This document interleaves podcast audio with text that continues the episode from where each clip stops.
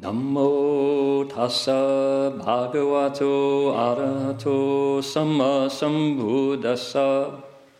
Namo tassa bhagavato arahato samma sambuddhassa. Homage to the blessed, noble, and perfectly enlightened one.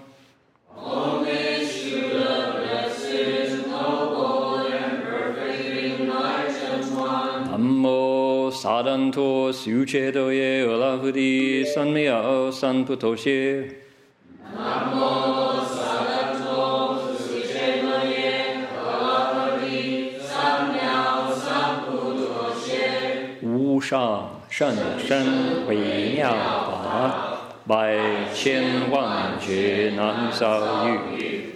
我今见闻得受持。愿解如来真实义。The unsurpassed, deep, profound, subtle, wonderful Dharma in a hundred thousand million eons is difficult to encounter. Now that I've come to receive and hold it within my sight and hearing, I vow to fathom the thus come one's true and actual meaning. Venerable Master, Dharma friends, welcome to our Sutra lecture tonight. Um, we're going to continue to look into the Ten Grounds chapter of the Flower Garland Sutra. And turn, please, to the front cover. We're going to chant the names of the Buddhas and the Bodhisattvas and the sutra itself to invoke spiritual presence before we start. Amo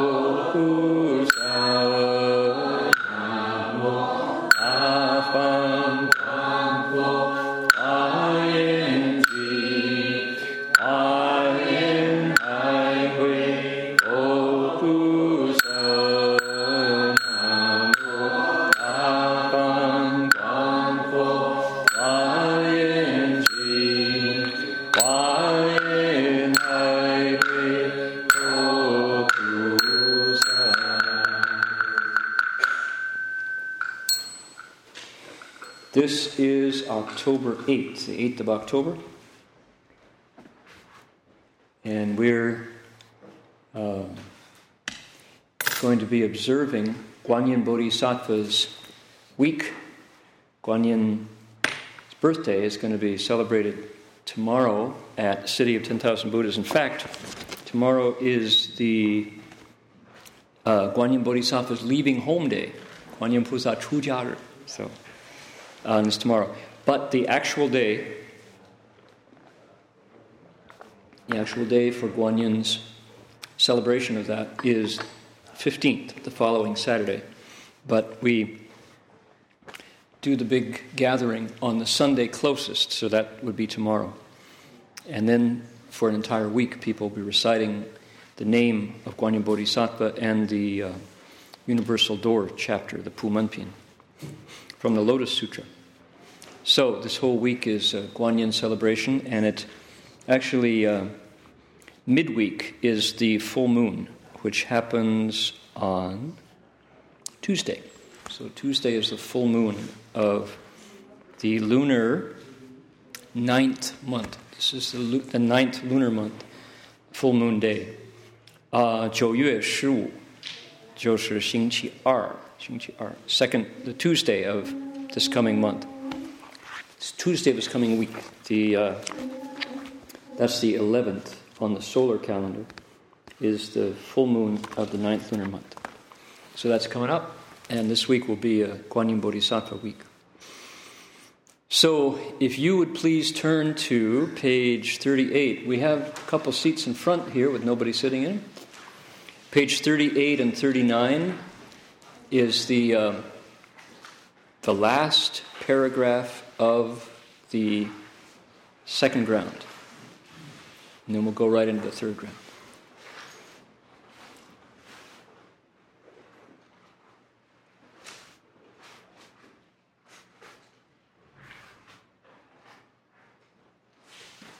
down at the bottom of the page in 38 and 39. Also, we're going to be needing the uh, songbook, so I guess we'll get those when the time comes. No need to move everybody right now.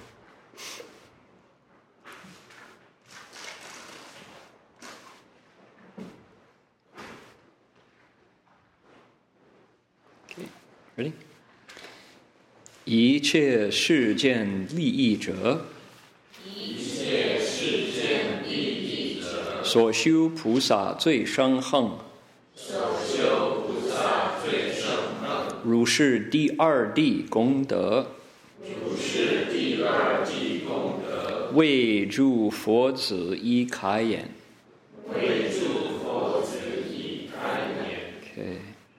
Okay，over to the right. Um. We're going to do something a little different. We're going to start backwards. Um, we're going to.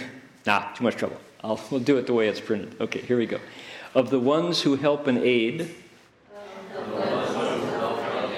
each and every world, with the most supreme bodhisattva practices,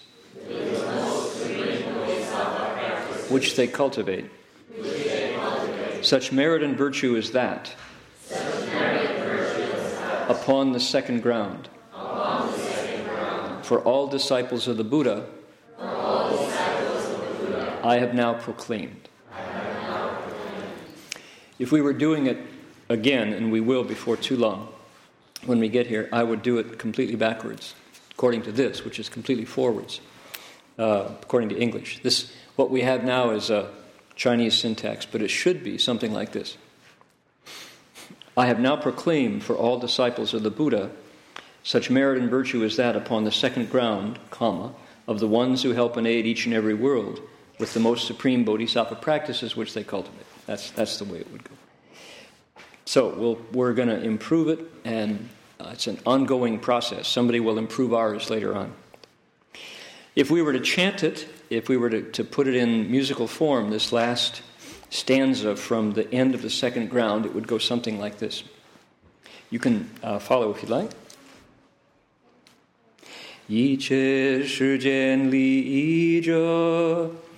一切世间利益者，所修菩萨最上恒；所修菩萨最上恒，如是第二 的功德，如是第二的功德，为诸佛子以开眼。为诸佛子以开眼。Um, let's let's do it the new way. I'll I'll give you a line. We'll go four, two, uh, four, three, one, two. All right, four, three, one, two. For all disciples of the Buddha, I have now proclaimed for all disciples of the Buddha, I have now proclaimed such merit and virtue as that upon the second ground. Such merit and virtue as that upon the second ground of the ones who help and aid each and every world. Of the ones who help and aid each and every world with the most supreme bodhisattva practices which they cultivate. With the most supreme bodhisattva practices which they cultivate. Sounds nice. Good. I think that that might have that might have a future if we continue to do that, chanting the the verse sections the way they should be chanted instead of just read. So, this is the end of the second ground, and let me tell you how happy I am to be able to do this with you all, to, to actually open up the 10 grounds and finish the second one. This is a, personally, it's a long held wish that I've had to, to actually go into this text with everybody. Um, when we translate it again, that'll be another long, long cherished wish. So it says, let's look at the Chinese for those of you who don't read Chinese. Let's, let's go at it word by word, get a feel for the, the, uh, the original that we met, not the original original, that was Sanskrit, but the original that we met. It says, 一切世间利益者, all 一切 all 世间 worlds 利益者 benefit aid ones. So the ones who benefit and aid every world, 所修菩萨最生行, that which cultivate bodhisattvas most sublime, most supreme, most excellent, most victorious practices. So, that which cultivate bodhisattvas most supreme, most victorious practices with the most supreme bodhisattva practices that they cultivate. Ru DRD Gongda, like this, number two ground, merit, virtue. Wei Zhu Fozi Yi Kayan, on behalf of you Buddhist disciples, I have already literally opened up and explained. I've now proclaimed these for all of you Buddhist disciples. Says our speaker, whose name is Vajra Treasury Bodhisattva. All right. Um, I want to point to something about this scripture, which is it's really personal. We're hearing a bodhisattva speak in the first person about his own experience. And what more do you want in a scripture than to have the, the spokesperson just talk right to you personally? I did this. I've now told you everything I know about the second ground and about the bodhisattvas and their practices. Says Vajra Treasury Bodhisattva. How nice. It becomes very personal. It's not philosophy, it's not put in the mouths of somebody who's distant from us. It's not in a code language, it's his experience. And he says, Yeah, going to tell you about the, the second ground, that's it. These bodhisattvas practice this. And they benefit the world, and that's, that's what I'm telling you. Personal. I, I, I feel like he's, he's not only talking to me, he wants me to understand it. Um, if you've read other scriptures, often there's a feeling of it, it being deliberately put at a distance. So, you, the ordinary disciple, the ordinary believer, is meant to, to know your place. And it's not that. There's the, the voice of the deity and those who interpret that, priests or a special class or caste. And then there's you, the ordinary believer in the street. And uh, they're, they're different, they're two different realms. And they don't meet, there's no bridge to them. Um, so that's not the case with these texts, which I, I very much appreciate. And uh,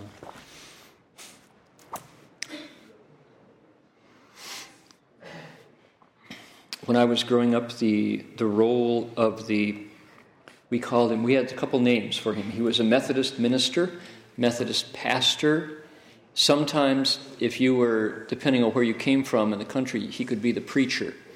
If you came from the South, he was a preacher. And, but if you addressed him, he was pastor or sometimes reverend, or minister. He was his job. He was a Methodist minister. You called him Pastor so and so or Reverend so and so, and he was the preacher man. And so our Methodist ministers went out of their way to humanize themselves, and they did it by coming over for cocktails and a round of golf. So the minister was somebody who you poured a beer for, and if you could beat him at golf, you always kind of wondered whether that you're supposed to maybe give him a couple strokes because he was a holy man, and it didn't seem right to like beat the pastor, you know, in your foursome. So it was always, is he holy or isn't he? And that's, you know, that, there's a benefit to having him close. He got to know the family. And when somebody died, he could speak personally. But there was no sense of this man being a cultivator. There was no, that wasn't part of it. He was, on Sunday, he was a man of God. On Sunday afternoon, he was your golfing buddy. And okay, that's the way that's the way it was done. There in in Protestant Christianity there is no sangha. Deliberately, you, there's nobody who cultivates differently than you. He is trained to interpret the word, the logos, the gospels. But that's all. Because the Protestants came about as a reaction against the Pope. And the Pope was, uh, from just the way religious history went, I'm sure you all know, the Pope uh, held all the power of the church and all the power of the state in one person.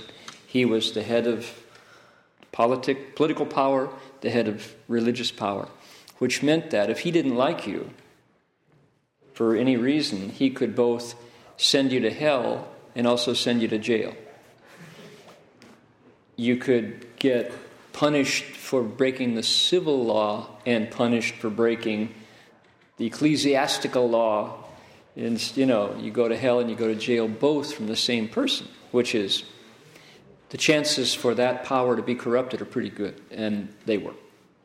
Traditionally, popes tended to have uh, lots of uh, lots of stories about them. There were occasionally there were good popes, but mostly the power that was kept in the family, and they kept all the money, they kept all the the armies, and they could wage war, and they could you could if you were on his good side, he could guarantee that you would go to heaven, and people i think if i were alive in that time i would want i would be on the side of the protestants. I would want that power to be brought closer to earth so, uh, but in the process, the Protestants completely did away with any sense of the, the priest class having any authority over them. To the point where, when it got to America, what did we create in America? We created Quakers. And in the Quaker meeting, you are radically one, the same. Everybody, it's the, the, the priesthood of the proletariat. You know, you are you are all enabled to speak with God's voice, and nobody can be higher than anyone else, which is nice in one way, but it leaves you kind of without a guide if you're looking for insight. You know, um, it's it solves one problem, but it creates another one. So in in Islam, there's that's very much the same way.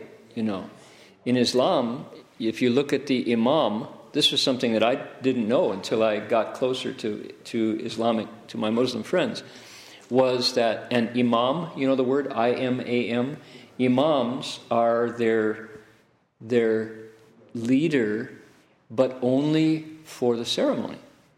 He has no other power. And the Imam could be your dad. And when you grow up, it could be you. And your job is to lead the, the chanting. And when the time comes, you sit down. You don't have any more authority or power to make decisions than the ritual ones. Again, it's, it's very radically um, leveling. It, it has the, the uh, advantage of keeping religious power out of the hands of certain individuals, which is a good thing for, you know, given the experience of, of Europe in before the Renaissance and after, just after, before the Reformation. So that's the story.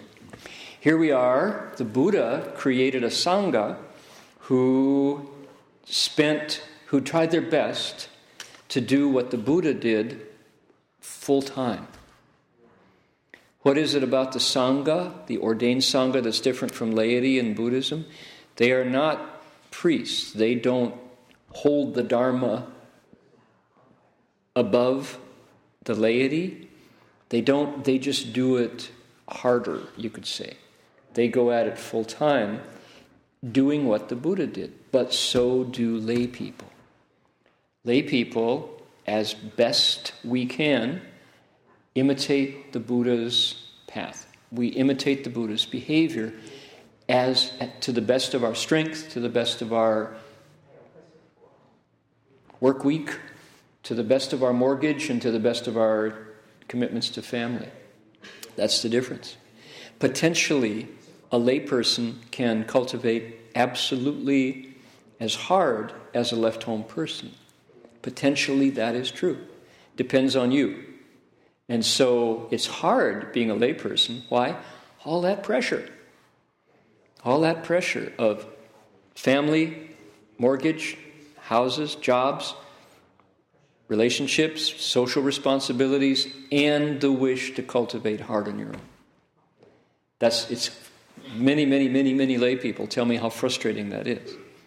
To kind of have the Bodhi resolve, and yet you can't give it full time. You can't. That's hard. That's hard. So, however, if you look at many monks and nuns, left home people who never get the message of cultivation because their teacher didn't emphasize it, they don't cultivate as vigorously as dedicated lay people.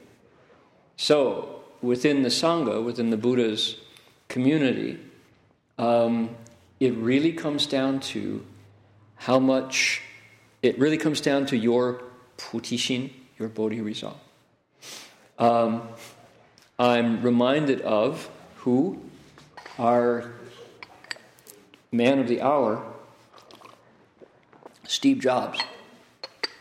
Bless his heart. Steve Jobs, in his speech now that has gone viral over and over, 2005, Steve was invited to give the commencement address at Stanford. And it's a, uh, what is it, uh, 17 minute video. It's now just in the last, since Wednesday, it's been downloaded and viewed millions of times.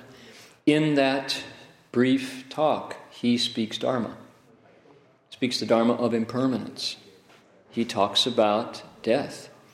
And he says that death is one of life's greatest inventions because it clears the way. It, it encourages you to understand how precious life is. And it is a, a spur to creativity, to gratitude, to appreciation of the time we have.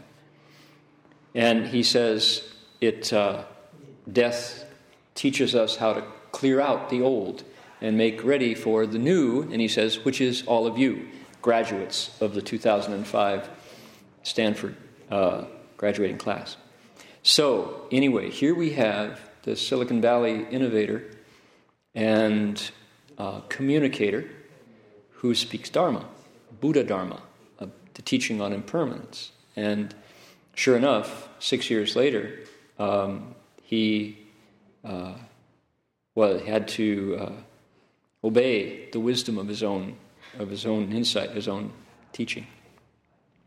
So, here's my point in saying this is we're talking about these bodhisattvas who what?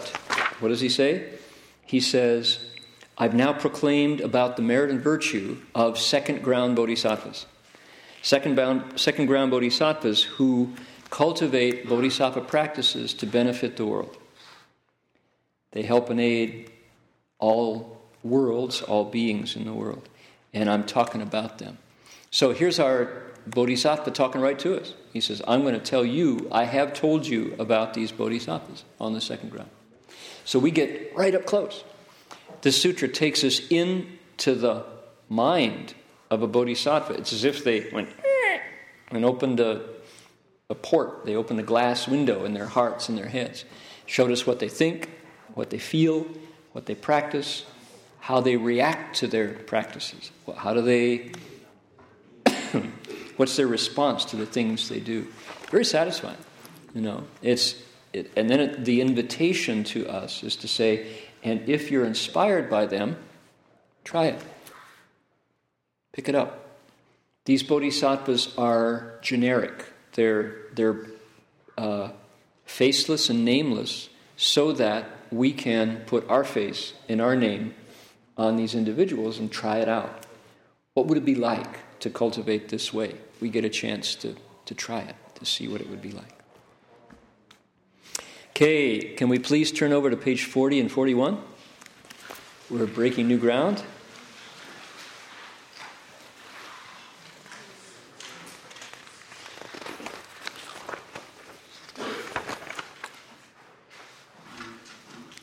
Notice it starts with, with verses too.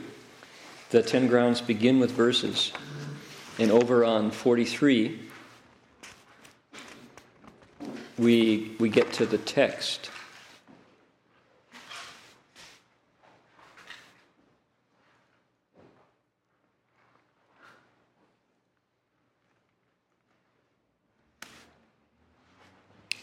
The voice changes. This is a narrator. The first, the first couple stanzas is a narrator who's telling us the story.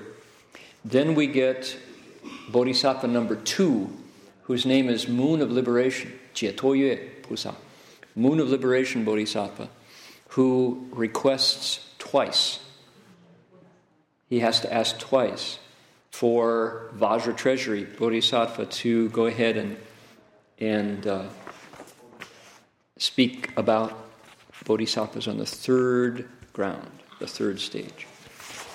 Okay? So let's, let's hear what the narrator has to say. 佛子得问四谛恒菩萨境界难思议。米布恭敬心欢喜， 散花空中为供养。Buddha's disciples who heard about the practice of that ground, the bodhisattva states that are difficult to conceive of, were all most respectful. They rejoiced in their hearts and scattered flowers in space by way of offerings. 佛子得闻四谛行。菩萨境界难思议， 密不恭敬心欢喜，散花空中为供养。Buddha's disciples who heard about the practice of that ground, the bodhisattva states that are difficult to conceive of, were almost respectful. They rejoiced in their hearts and scattered flowers in space by way of offering. Okay, we've put a bookend on the second one. We're opening a bookend for the third one. And if you if we can imagine this is a movie, we this is a break. Pause. The scene changes. And uh, we have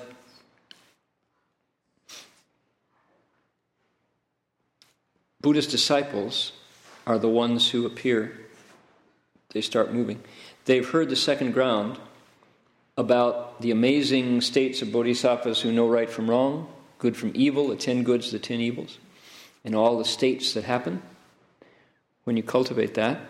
And they get happy. They're they rejoice spontaneously. They kind of overflow with the feelings that they have. And with respect, they take flowers and do this scatter flowers in space. And our devas here, these are devas. One is playing on a stringed instrument. This one is flying down with an offering. So our devas here don't have, they're not scattering flowers. But there's images on the back, on the back wall of the Pure Land, where flowers are scattered like this. That's one of the best uh, on the back. Yeah, you can see flowers in space. That's right. Scat offered Amitabha. Right. That's good. Um, flowers are one of the appropriate offerings that peoples can make to the Buddha. They come from nature. They're beautiful. They often have marvelous scents, smells. They um, nothing dies to make offerings, right? They're they're not they're a harmless offering, and they come around in different seasons. It's now. If you had nothing else to tell you, you could look at the flowers and know what season you're in. It's chrysanthemum time. Autumn is here. These are mums. We're into Libra. October 8. Yeah. So these are nice yellow mums, chrysanthemums. The flowers that devas offer, in this case it's disciples of the Buddha, but the flowers that devas offer are different and finer than flowers on earth, they say. Um, we had, it, it's funny how flowers can, we might think that, yeah, flowers are flowers.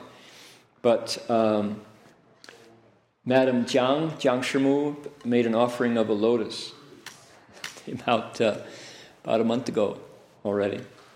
And it was, it was two lotuses. She grows them, real, real lianhua, not water lilies, but lotuses. She grows them in her backyard in El Cerrito, up on the top of the hill and the conditions, they've made the conditions right for them to grow. And she brought them over and made an offering. And everybody who walked through the kitchen, they would go like that. You know, that wonderful double take. Like that. And because to see these amazing, they're, they're really, um, what? They're, how do you describe it? These lotuses kind of they're kind of insouciant, you know that word? They're kind of like, I'm beautiful and I know it, pay no attention.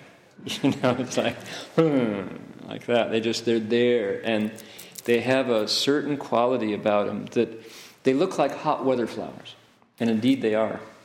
I remember my first trip to Bangkok. We landed, this is the old Bangkok airport. And we landed and got out of the plane and got in a car driving into the city. And I remember I was I kind of had some uh, uh, I'd eaten some bad food and I kind of wasn't feeling quite right and I was a little bit sleepy and nodding. And I remember so I was kind of my eyes were at the the window sill level in the car, and I I looked and I was seeing at eye level these incredible yellow, pink, white, red flowers. And flowers shouldn't be that high off the ground. Flowers are, you know, you look down and you don't notice them. They're fly in big roses are just that big. But these were big, eye level blossoms. And so I kind of, you know, peeked over the edge and looked.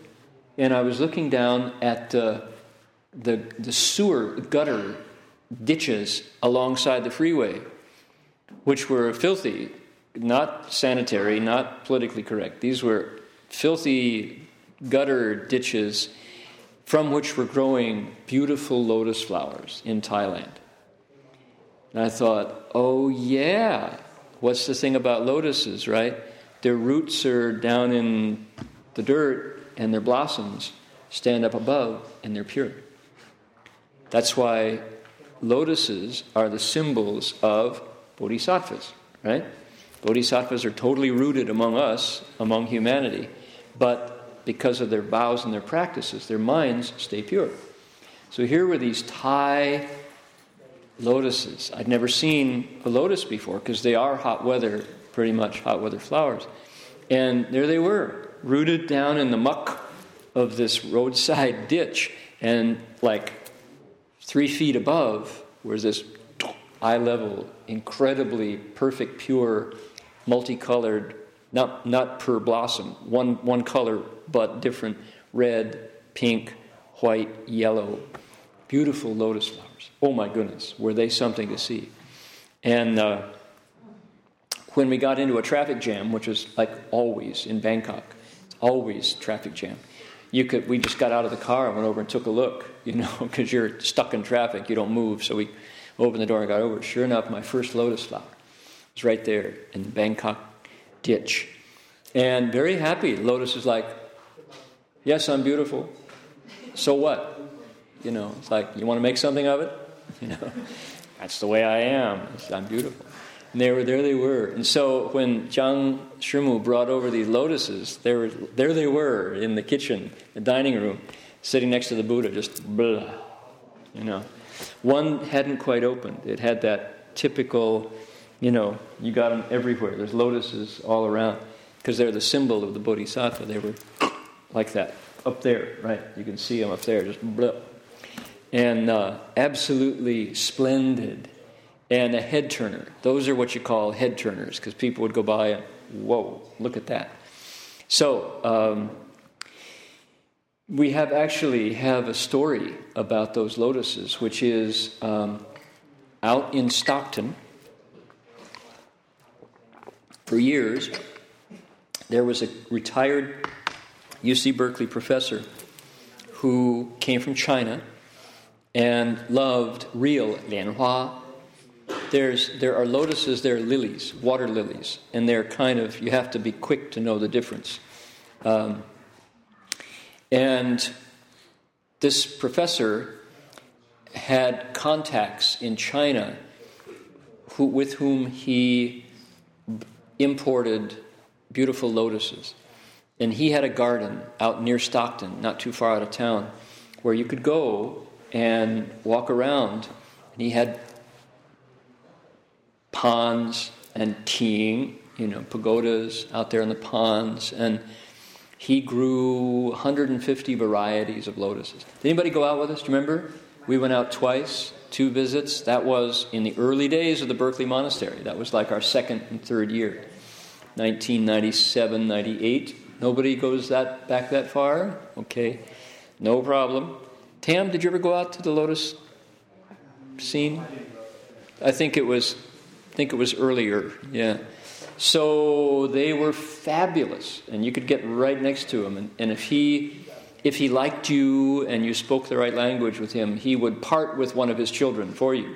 But you had to prove to him that you were worthy of it, and you had to swear that you wouldn't let it die and you would take care of it. And, and of course, Master Jiang, uh, Jiang Yunzhong, Lao Shifu, he knew what it was, and so he, he was a horticulturalist, and he and Jiang Shimu took them back and made them flourish.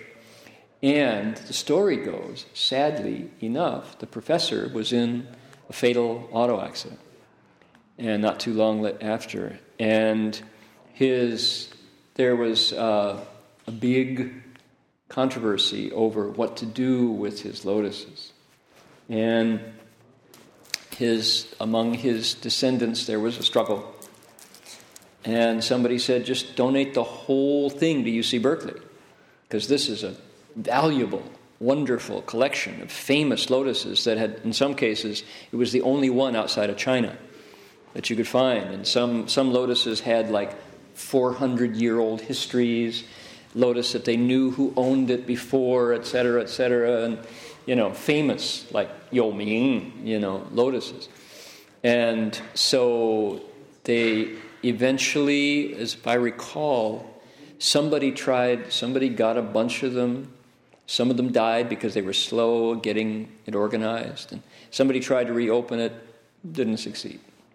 So that was a sad story. But uh, anyway, for a few years, there was this wonderful lotus garden out near Stockton.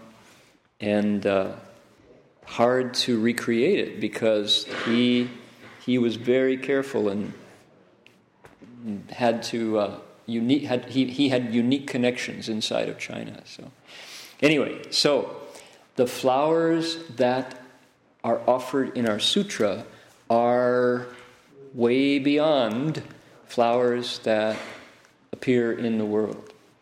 These are special kinds of lotuses that have names. Mandara flowers, mm, flowers that have special scent properties, flowers that are adorned with jewels, flowers that um, have colors that we don't see in the human realm.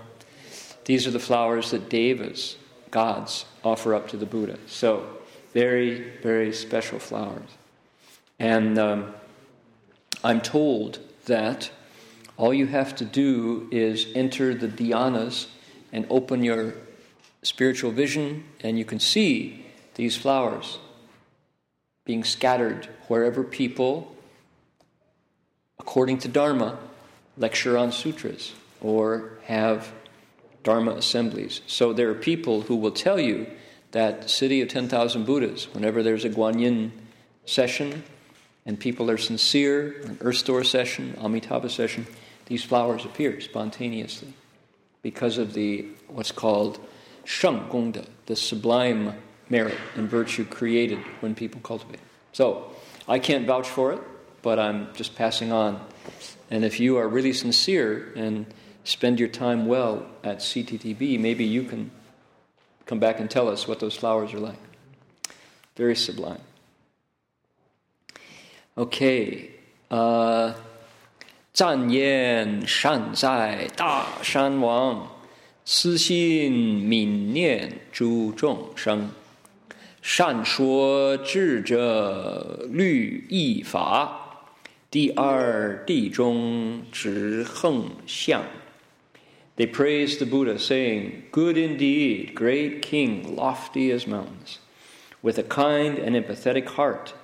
you remember all beings.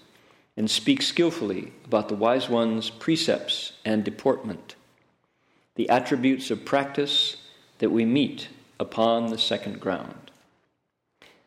参念善哉大善王，慈心悯念诸众生，善说智者律法，第二地中之恒相。 They praise the Buddha, saying, Good indeed, great king, lofty as mountains, with a kind and empathetic heart, you remember all beings, and speak skillfully about the wise ones, precepts and deportment, the attributes of practice that we meet upon the second ground. They praised, saying, Shanzai. Um, if you've ever been with um, Theravada monks in a community that knows how to do it, the community, after the monks sing, they go, Sadhu, Sadhu, Sadhu Bante. Right? Which is Shanzai, Shanzai, Da Shengzhe. In Chinese, you say, Good indeed, good indeed. That's appropriate praise sounds that you make.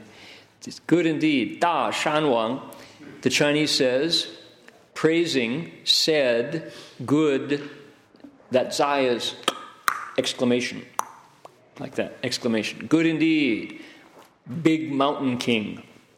Now, is he a mountain king? No, he's a king with virtue as big as a mountain. So it's not that he's a mountain king, but he is he is as tall as a mountain, as solid, as firm, as inspiring as a mountain. 慈心悯念诸众生, kind heart empathetically recall all sentient creatures. Good indeed that you remember living beings with sympathy and kindness. 善说智者于依法. Skillfully you have explained the wise ones, that means Buddhas, 律 vinaya, yi behavior, fa dharma. So the vinaya and deportment, the, the carriage, uh, the way that wise ones conform, restrain themselves, and the way they walk, the way they handle themselves. DRD Zhong in all the ways that the practices of the second ground look. All right, how interesting here, right? This, again, um, this is a psychological text.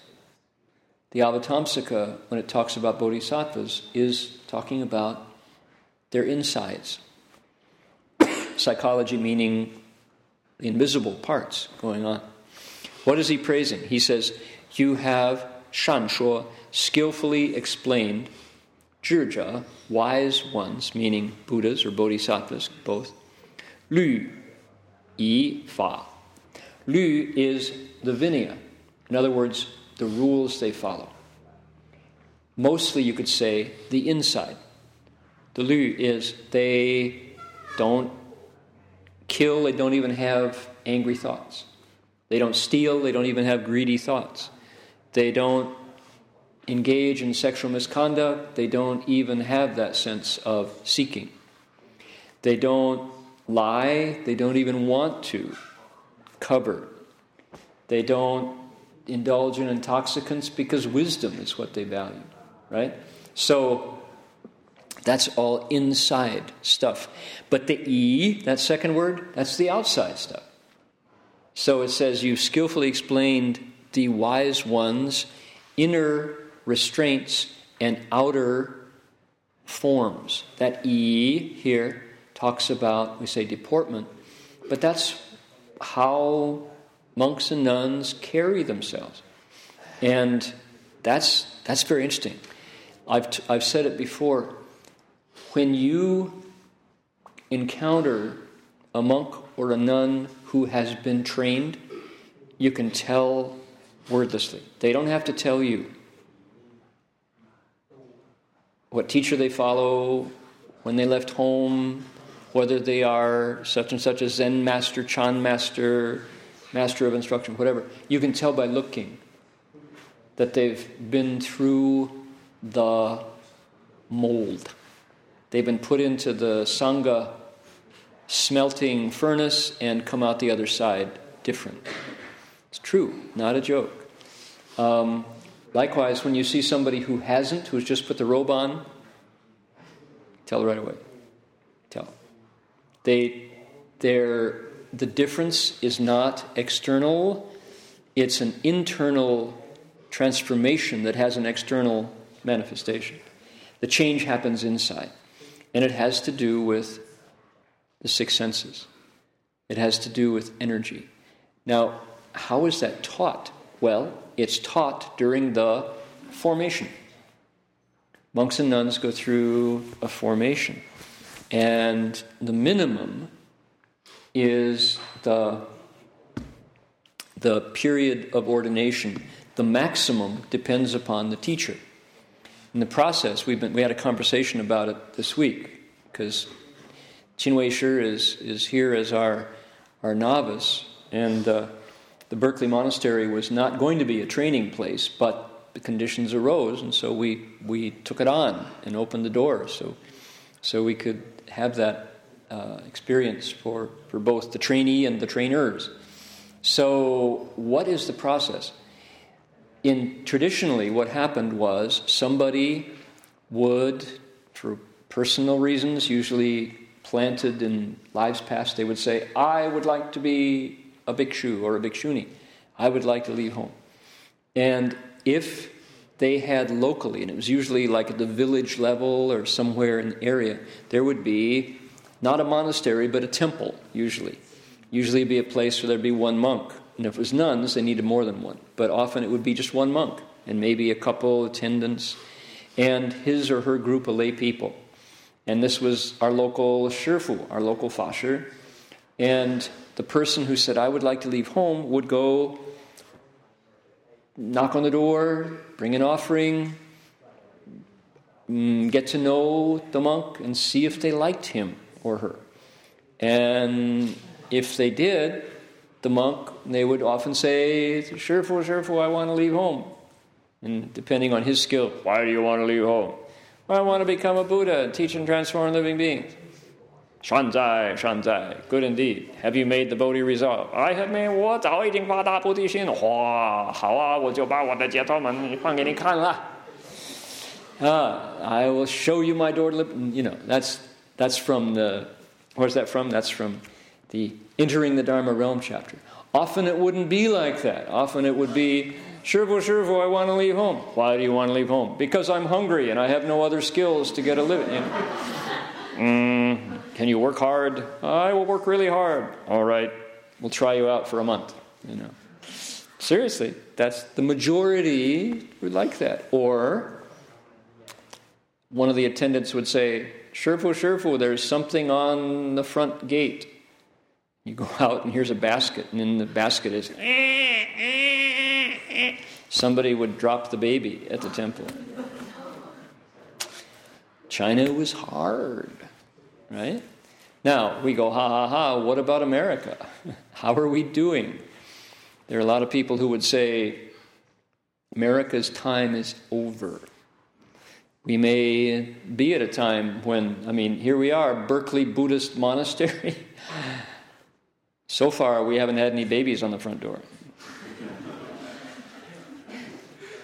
I'm not counting my counting my sheep before they arrive. We might, you know, call Child Protective Services. We got one for you. Come and get her. Him, her, him. Who knows? You know. So, but in China, that was often the case, especially if you had too many children and you you had to choose between grandma or the new mouse. What do you do? Grandma gets the food, the new mouth goes to the temple. So, for different reasons, people would show up at the local temple. Shifu, the fasher there, would have to decide, you know, take them on or what to do, train them, and at a certain point, at a certain point, the fasher would say, I think you're ready.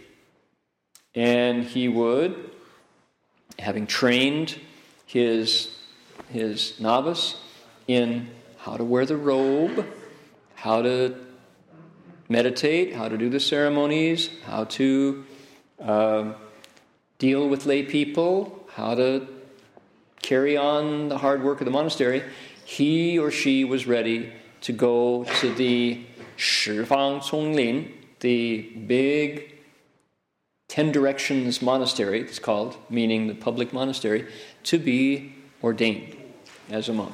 Now, you had to have a lot of conditions. You had to be 20 years old, no debts, you're not escaping military service, right? Running from the government. You're not escaping having committed a crime and you're escaping the authorities. You don't have any serious diseases communicable diseases. You are not a dragon transformed into human form to steal the precepts. We haven't asked Qin Wei Shi that, but we'll, you know.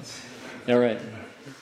So, but you will. Your time is coming. We will find out the answer to that question. So, or else you don't get the precept. So, ask. These are the standard questions that you ask, and then they say, "Ni shi da zhang fu fao." Are you a great hero? And the answer is, "Shi da zhang fu." I am indeed a great hero. Good indeed. You can become a monk. You can become a nun. So that was the process. And after intense long training, you get smelted out. And I can say, I say, with one look, you can tell, has this person done that work?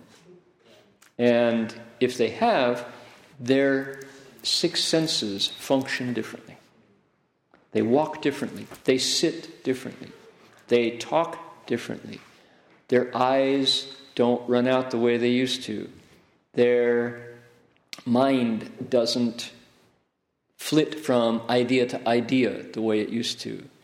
Their precepts are different, that is to say, their ethical standards.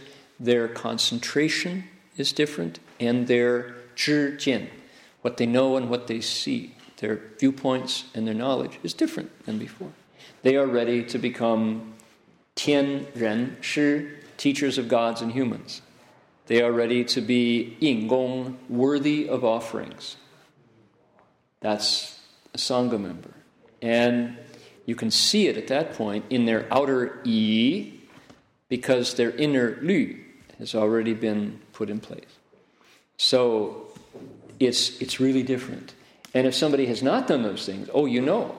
You know right away. Their eyes run around, they sit casually, right? They, they sit and their robe kind of falls, doesn't. If you're a Theravada monk, you can see really soon because they can't even wear the robe. Wearing, putting on a Theravada robe is not so easy. I've tried three or four times and they all snicker, they, you know, because you have to. It's one piece of cloth, you know. When you see Ajahn Guna or Bante here, or Ajahn Pasanno or the other monks, they have wrapped that thing, wrap, wrap, wrap, wrap, wrap, wrap, wrap, wrap, wrap, and they grab it with one hand. And if they let that go, it goes flip, flip, flip, flip, flip, flip, flip, flip. Right? And they go wrap, wrap, wrap, wrap, wrap, wrap, wrap. Flip, and they flip it over and grab it. And then they learn how to, they can bow in that, they can, you know, meditate in that. So it's, that's the, the robe that the Buddha gave his monks to wear, and it's made out of cloth that they sew together by hand, stitch by stitch, maybe with a machine themselves, and they dye it. And it's made of patches of, depending on, you know, the tradition was you went to the refuse heap, you went out behind the, the town to the dump and got pieces of cloth that you washed really well, you cut off the, the, the raggedy ends, you sewed it together, and that was your rope. Why? Nobody else wants to steal it when it's made of patches that you glean out of the garbage. It's not a valuable object, which is precisely right. It does not incite greed in anybody else. They don't look at your robe and go, dude, look at that all wool worsted herringbone blue serge robe. Hmm, I would that looks really warm. I think I'll steal it as soon as he goes to sleep right? Nobody has that thought because it, you know, like needs to be washed, you know, ratty. So our robes, with their pattern of long and short patches, one long, one short, comes directly from that principle of patches that you grab out of the garbage and sew together after you wash them clean.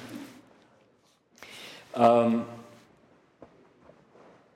being able to wear that robe is not as easy as one might think to do it authentically. So, somebody who has been through that process is immediately obvious to somebody in the Sangha. Um, but it's, it's, an, it's interesting because it's an inner set of rules that produces the outer deportment. And yet you teach it from the outside, I mean, you model it for a while and then then it catches. Um, so that's the deportment. With a kind and empathetic heart, you remember all beings and speak skillfully about the wise ones, precepts, and deportment, the attributes of practice that we met on the second ground. So you talked about all those cultivation experiences on the second ground, and uh, let's see, we're still going on that. We're not to the third ground yet. One more paragraph. Here we go. 是诸菩萨微妙横，真实无异无差别，为欲利益主春生，如是演说最清净。Those are all Bodhisattva's rare and wondrous practices, true and real, special free from differentiation, From your wish to benefit all the many beings, you explained their pristine state. 施主菩萨微妙恒，真实无异无差别，唯于利诸众生，如是言说最清净。 Those are all bodhisattvas, rare and wondrous practices, true and real, special, free from differentiation. From your wish to benefit all the many beings, you explain their pristine states. Those are all bodhisattvas' rare, wondrous practices, true and real, special, free from differentiation, meaning not different in the past, not different in the future, and not different now. Wu means you explained them all equally, you didn't skip any, you didn't emphasize any other. They're not different in regardless of which Buddha is describing them, the bodhisattva practices are the same. You explained their pristine state because you wanted to benefit all the many beings. Good. This kind of echoes back to the um, when we started the ten grounds. You know, there was there was a whole uh, there was a scene that happened because liberation, Moon of Liberation Bodhisattva wanted to hear the ten grounds in Vajra Treasury, didn't explain. He was silent. He just said, Nope, can't do it. It took the Buddha's leverage to get him to speak. And it's, it's, it's really fascinating how there's a couple uh, paragraphs of a couple pages of encounter where you don't know how it's going to go. Because Vajra Treasury says, they're not going to get it. They're going to slander it. They won't understand it. Why even try? This is too lofty. This Dharma is too tough, he said. And finally, Moon of Liberation appealed to the Buddha and said, Please get him to talk. Please tell, have him speak because these are not beginners. These are bodhisattvas of long practice. And they need to hear this stuff. So Tell him to say it. Tell him to speak the Dharma. So the Buddha did. Vajra Treasury said, All right, but only because you told me to. I will. I'll, against my better judgment, I'll speak the Dharma, he said. So here we are, two out of ten, two out of ten grounds into the Dharma. And uh, he says, you, you wanted to help living beings, and so you went ahead to explain the pristine state of these bodhisattvas.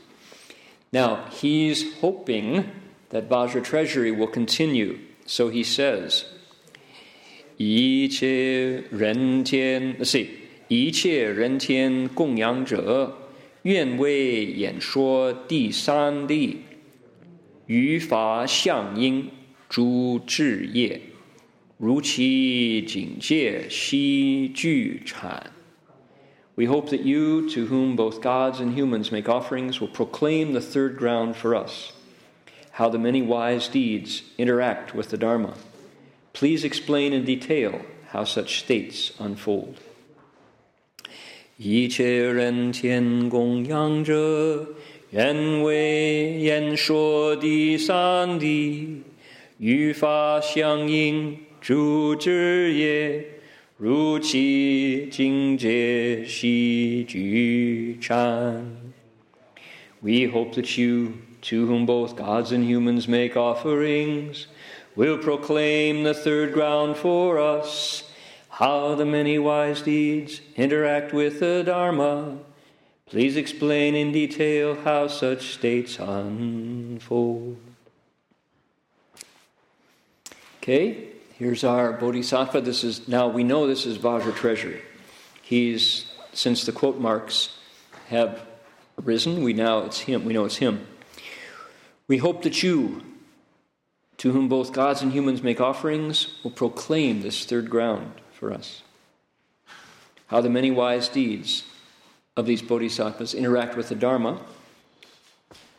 Tell us in detail how those states unfold. So there's what?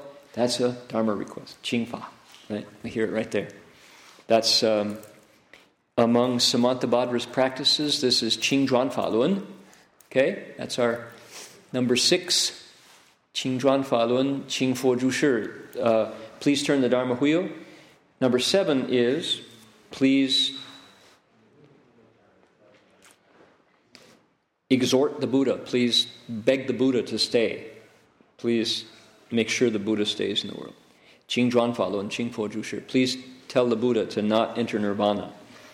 So this is Samanta, these are two of Samantabhadra's practices and vows that are the backbone, the real structure of the entering the Dharma realm chapter, which is this after the ten grounds is probably, arguably, the most important of all the Avatamsaka Sutra's many chapters. It's the longest by far. And that's where the people come. That's where uh, Sudhana Bodhisattva shows up and all the 53 teachers who come out and who give him their insights into how to practice, all their doors to liberation. So, um,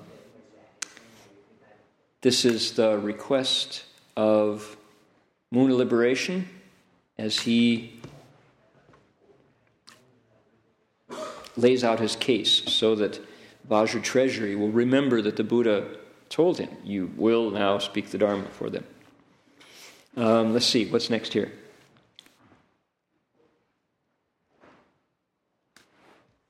He's ex- continuing his Dharma request. Let's, let's go on. We're, we're halfway there.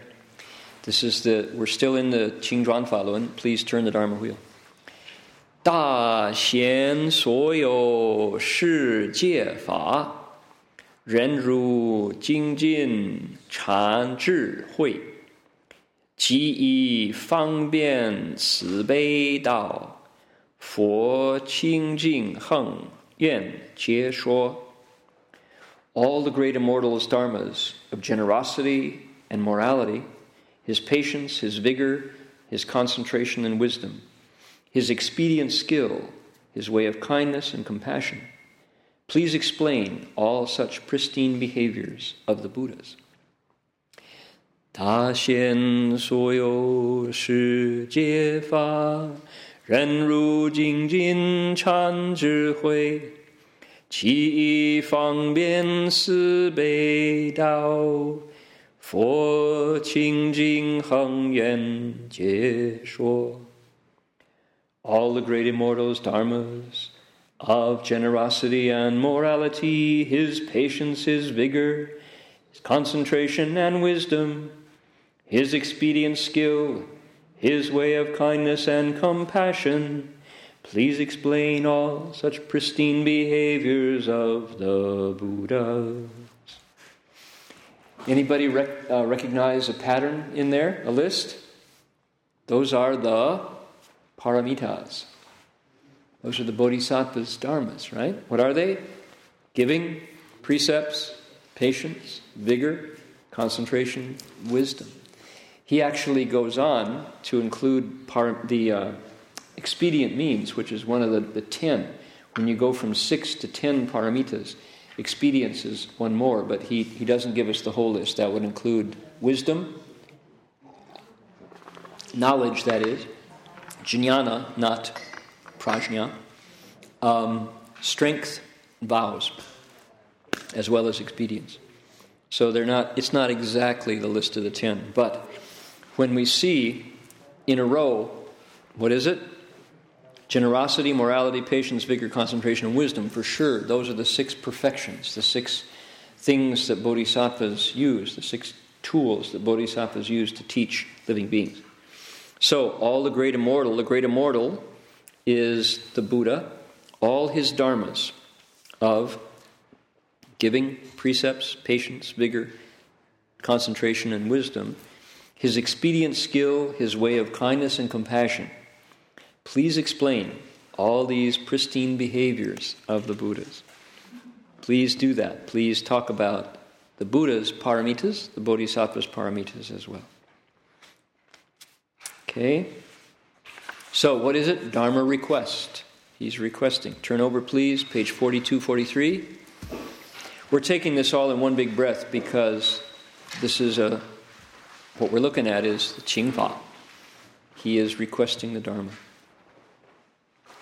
是解脱乐复请言，无畏大士金刚藏，愿说屈入第三地，柔和心者助功德。At that time, Moon Liberation made his request once more. Great courageous knight, O treasury of Vajra, you whose heart is tender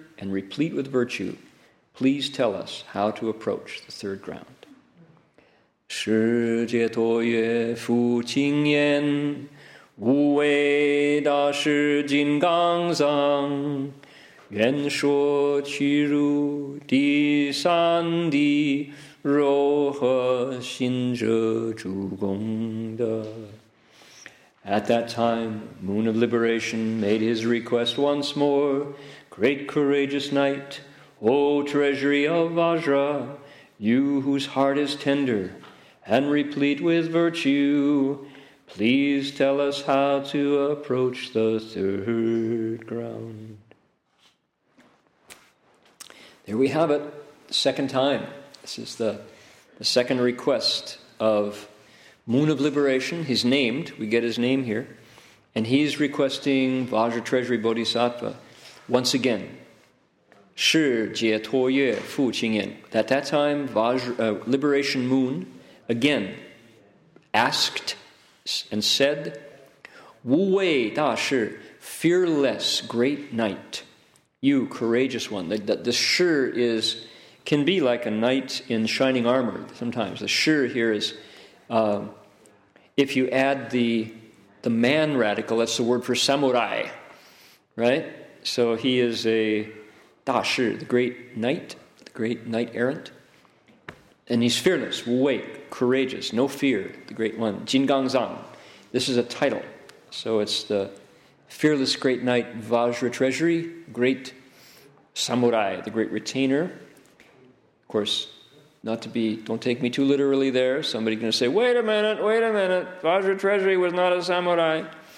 That's okay, don't, don't, not too literal, but I'm saying there's a linguistic connection here, because in Chinese, a da shi is a lot like uh, King Arthur's Knights of the Round Table.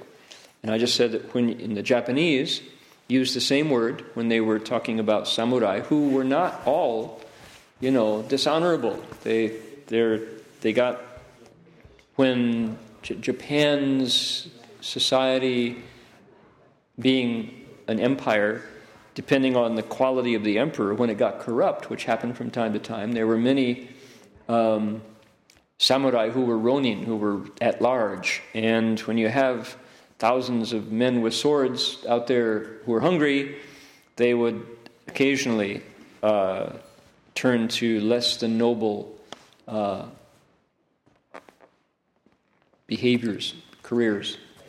Um, they became, you know, like gunfighters, kind of for hire. But often, samurai were just. Uh, um, it's a good career for a man of talent and virtue. So they were very virtuous samurai as well. Here, that word is without the man radical, without the human radical and it refers to somebody who lives by virtue and strength. So, person of virtus, person of strength, Da Shi. Great courageous knight, Vajra Treasury. You who, check out what qualities the great knight has tender heart. How about that? Don't you like your cowboys to be tender hearted? Right? let's see, Yuan Shuo Qi Ru, Di San Di, please tell us how to aim at, to approach the third ground, you Rohe Xinzhe. Absolutely, soft hearted one. That's rojas, whose heart is kind. That's the kind of knights we like. Chugongda, talk about the merit and virtue of those whose hearts are tender. Do you ever think of your cowboys as being tender hearted? You bet they were. Just kind of, I guess, media is that way, right? Media, if it bleeds, it leads. They always give us the the, the sensational. Well, the media back then probably did that. You, most cowboys, I'm sure, were dads, brothers, husbands uh, who maybe to make a living went out on the trail, right? So these knights too were when it comes to the Buddha, his strength comes from his compassion. It's tender-hearted meaning compassionate, right? One who abides by the precepts in order to benefit others. Ultimately, this is someone who has ended suffering and wants to find a way to lead me towards the path that ends suffering. So, how soft does your heart have to be in order to do that? And ultimately, how Vajra strong do you have to be in order to do that? All right, there we go. So, we have covered the Dharma request for the third ground, and we're going to uh, we're going to get there, find out what the third ground has in store next week. Could somebody get out the songbooks, please? Do you mind bringing those forward?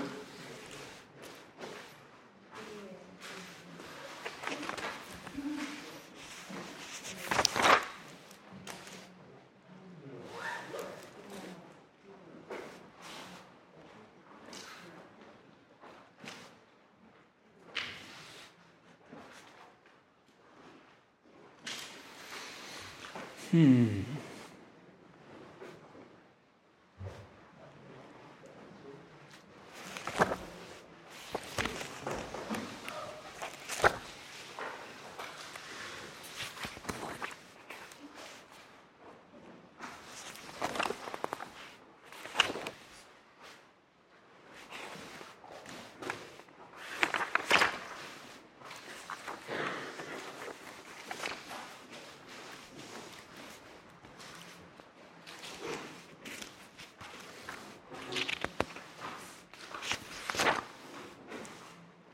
Let's turn to page 18. This is, uh, tomorrow is the beginning of the Guanyin session at CTTB, and the city was named by Shifu as Guanyin Bodhisattva's home in the West. In the past, it was clearly uh, Putuoshan historically.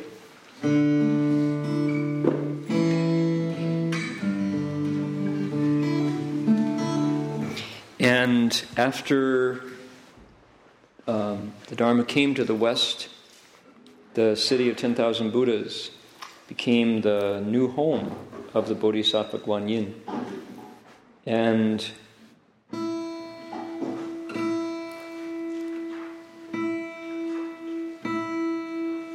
you can definitely feel it, especially on, uh, especially after people have been reciting the Pumenpin Universal Door chapter for a week, reciting in English, reciting in Chinese, reciting in Vietnamese. There's a special energy there. And that, uh, turn to page 18 please, 1819? Especially with that big 16 foot camphor wood Guanyin image.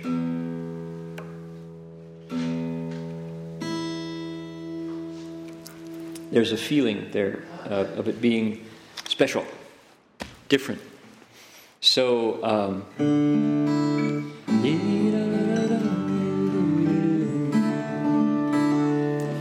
this song helped me uh, get there many times when there was uh, it was hard to get strength up to get out of the car that we had been in Marty and I for the night uh, because it was cold and wet and raining and the clothes that we were wearing were cold and wet and raining. And the one meal that we were going to have was going to be heated up on a gas on a uh, propane stove. If somebody found us for lunch, otherwise it was going to be granola and road greens and Ritz crackers again, as it often was. Mind you, they were delicious Ritz crackers and granola and road greens, but uh, it was cold and wet, and most of the time, cars that passed us had unpleasant things to say. Rarely were they uh, complimentary or encouraging. So, uh, having this song available to sing made a big difference in uh, keeping our spirits up. So, and this song talks about the city's home to Guanyin Bodhisattva, compassionate enlightened one who contemplates the sounds of living beings. So this, I always connected this song with Guanyin. So. It's called the city of 10,000 Buddhas. You can join me if you'd like. It's called the city of 10,000 Buddhas. It started with a vow to bring enlightenment to every living being. From the sage who brought the Buddha and the Dharma and the Sangha to America to build a new foundation. It's called the city of 10,000 Buddhas.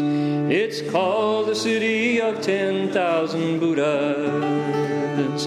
It's founded on a vision of the proper Dharma flourishing again. It's a place of cultivation, it's a place of transformation of the common one to a bodhisattva. It's called the city of 10,000 Buddhas. The city's home to Guanyin Bodhisattva. Compassionate, enlightened one who contemplates the sounds of living beings with a thousand hands to see them, and a thousand ears to hear them, and a thousand hands to rescue them from suffering. Oops. It's called the city of 10,000 Buddhas. It's called the city of 10,000 Buddhas. Instilling virtue in the children, filiality is number one. They will vow to get enlightened to repay their parents' kindness and repay the great compassion of the Buddha. It's called the city of 10,000 Buddhas. It's called the city of 10,000 Buddhas. It starts with care for aging people, filial behavior in the home. When the family is happy, then the cities will be peaceful, and the nations and the worlds will come together.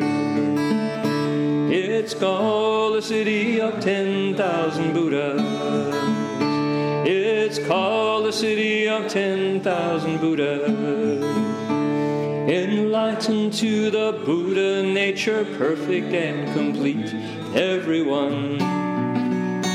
He's the sage who vowed to save us, to show the road to wisdom, to return the light.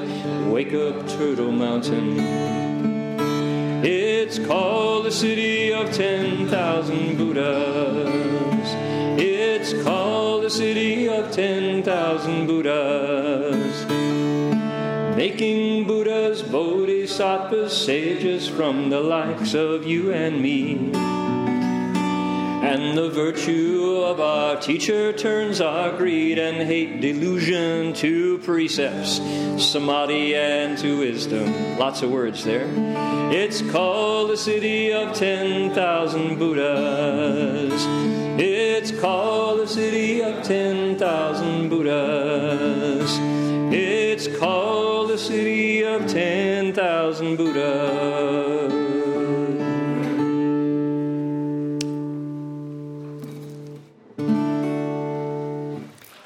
Guess he'd rather be in Colorado. That's the song that that was stolen from. Okay, it's a good song too. Has a great line. Guess he'd rather be in Colorado, rather play his banjo in the, moon, in the morning when the moon is scarcely gone. Guess he'd rather be in Colorado. Rather play his banjo in the morning when the moon is scarcely gone. And it ends up, it's a very melancholy song. It ends up, in the end, up, in the end, up in his office. In the end, a quiet cough is all he has to show. He lives in New York City. That's a Danoff and Nivert song. Same folks who they wrote for John Denver.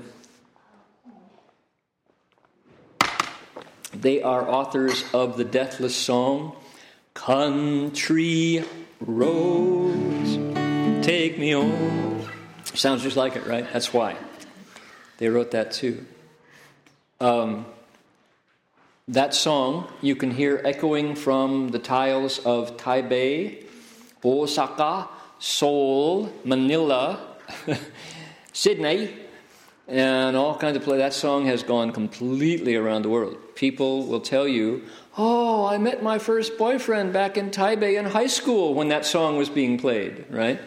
That song, John Denver's Country Roads, is completely international song. Wonderful. So we're going to call it a night. Now, would you please turn to the back of your songbook and make it interactive by transferring merit and virtue. We, at the moment, um, missed forest fires this, this season. Did you all notice? Right? We didn't have pictures of flames rolling out of the canyons in LA. Looks like we might, knock on wood, um, we might have made it without great disastrous forest fires, probably because it rains so much in the El Nino year. But we'll take it, whatever reason. However, the city of Bangkok is currently under extreme flood pressure. Uh, they, the mayor has ordered uh, seven drainage ditches to be dug because the Chao Phraya River is now flooding its banks, and so far Bangkok has avoided it, but they think it won't be long before the water pours into Bangkok. Serious flooding, serious, serious flooding. Why, why is it happening? All the trees on the river that used to keep the water down have been cut. All the glaciers that used to flood it seasonally are melting. Bangkok is experiencing unprecedented floods because climate change. Anthropogenic, human caused climate change. Absolutely. What are they going to do about it? Call on the Buddha. Because it's too late. Glaciers are melting, the trees are gone. The trees' roots used to hold the ground, hold the water. Cut the trees. 90% of Thailand's bank of hardwood forests have been shipped to Thailand, shipped to uh, Japan, you know, to be made into chips for decks and things. So it's sad, sad situation. They don't know what to do. So we can transfer the merit. Hope that the Buddha does come to the aid of the poor Thai folks, especially Bangkok. Bangkok is a big, big, big, big, big, big city. And if it starts to flood, we'll hear about it. Transfer that merit.